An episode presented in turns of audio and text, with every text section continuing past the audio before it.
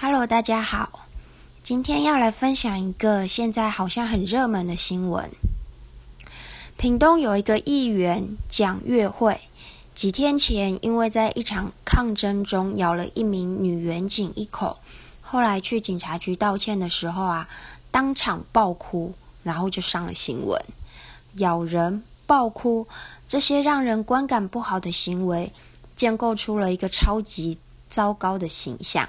所以毫不意外的引起了一堆人讥笑这个议员大概脑子有病吧。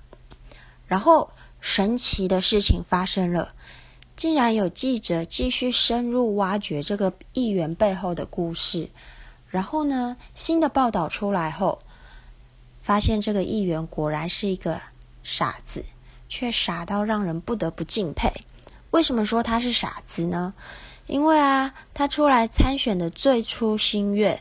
只是因为他想要赚钱，啊？什么意思？就是啊，他有一个罗藤园要养。罗藤园是一个帮助生长孩子的肢体残障服务协会。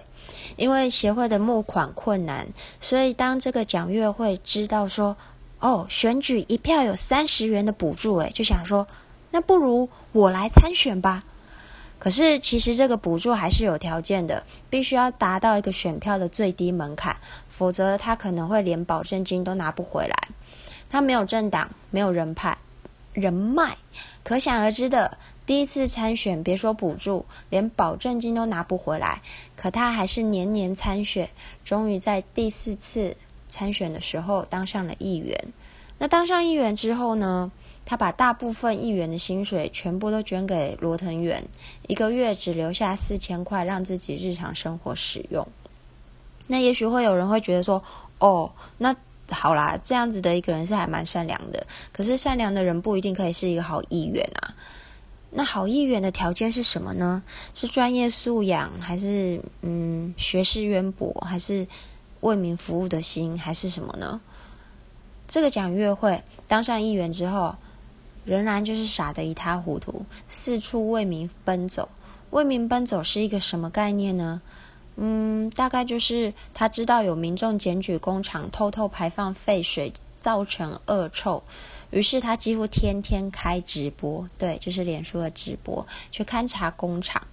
然后呢，巡了一年，几乎就是天天都去巡，除了有几天他真的不在屏东。然后大概就三百多天这样子，巡了一年，巡到工厂被勒令停工。那问政方面呢，他的质询也是准备充分。那这部分的新闻我就不再说了。也许大家因为现在这个新闻真的很红，也许都已经听过或看过，或者是可以去搜寻看看，就是他质询屏东县长潘孟安的新闻。那为什么要挑这个新闻分享呢？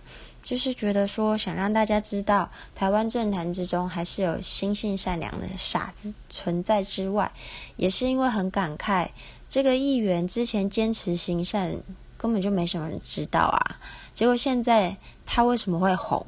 是因为他做了就是咬人这种错误的事情，或者说就是在警察局当场爆哭，就是大家觉得很可笑这种行为，然后哄骗了台湾。果然是好事不出门，坏事传千里。哎，嗯，就觉得说，哦，那难怪政客们很喜欢作秀啊，因为他们默默去做事，没有什么人会知道。可是他出来做作秀，或者甚至就是打架，还是一些就是其实不太好小丑行径，就可以刷存在感跟知名度。那做事情干嘛？当然，这是比较偏激的想法啦。我只是只是觉得对这个现象觉得有点感慨。那虽然呢，我相信现在的人，特别是年轻人，其实已经不太会完全相信媒体了。可是还是想要。就是再提醒一下啦，完全相信媒体可能是一种瞎子摸象的状态。那你只凭手上知道的片段资讯，就用这个片段资讯去做出判断，是很危险的事情。所以可能就是，如果我们之前只接收到媒体，就是说哦，这个人咬人，这个人暴哭，那可能对这个人的形象就会定义在这个人大概就是他的情商不太好。就是很容易冲动，然后就理智断线，就是做了一些就是比较不 OK 或者是错的事情这样子。可是那我们就会停在这了，不会不会再知道说后面的那些事情。那当然啦，就是如果没有记者去报，就算我们去搜寻这个人，可能也查不到什么。但也许就是在记者报道之前，还是有机会啦。就是去查这个人的时候，会发生他的罗藤源，然后你持续的追踪下去，也许还是能够找到一些，就是哦，其实这个人还不错。譬如说找到他的脸书，就会发现他其实很认真勤奋，去就是一直在为民做事，因为他开直播嘛，就是还是有可能会知道啦。对，那。也是因为想趁机分享一下一件事情，就是我前几天听到一个 TED 的演讲，那那次的主讲人是一个研究记忆的专家，他提到了一个状态，一件事情，就是人们可能会在一段时间之后就忘记了资讯的来源，可是他们会记得资讯的内容。嗯，什么意思？这样有什么差别吗？会会会怎么样吗？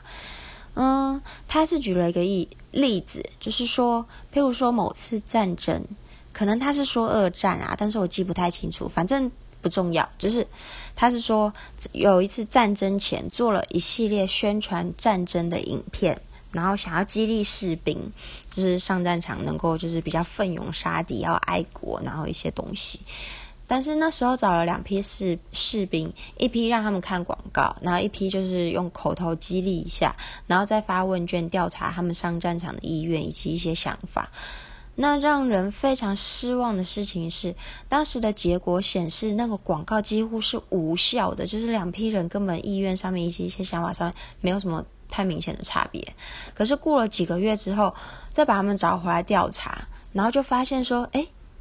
那时候看过广告的那批人，明显的在上战场的时候比较有冲劲。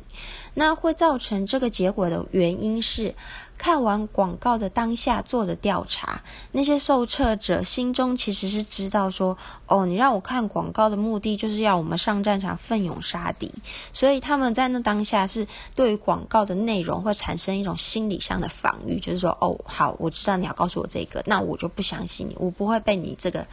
引诱上上就是上当，哎，上钩，呃，就是反正就是这样啦。但是过一段时间之后，因为他们已经忘记了有一些东西是因为那个广告让他会产生的这种想法，就是不记得那个资讯是从广告接收而来的，所以他们潜意识之中就受到了影响，所以他们的想法就有一些就是其实是因为那个广告，但他们已经。忘记了，对。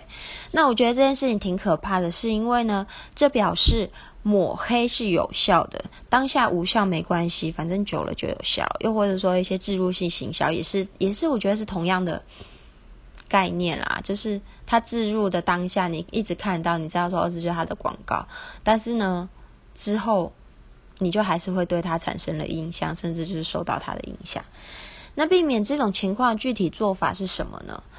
我觉得大概是当你看到任何让你怀有一丝疑虑的新闻时，或者是在你要做出任何的评论前，请你做出一个查证的举动，一个动作，让资讯在当下就被验证是真或假，才不会在之后我们已经忘记这个资讯来源的时候，把那个其实不太确定的资讯、没有被验证过的内容，直接当成了它就是真相，唯一的真真相这样子。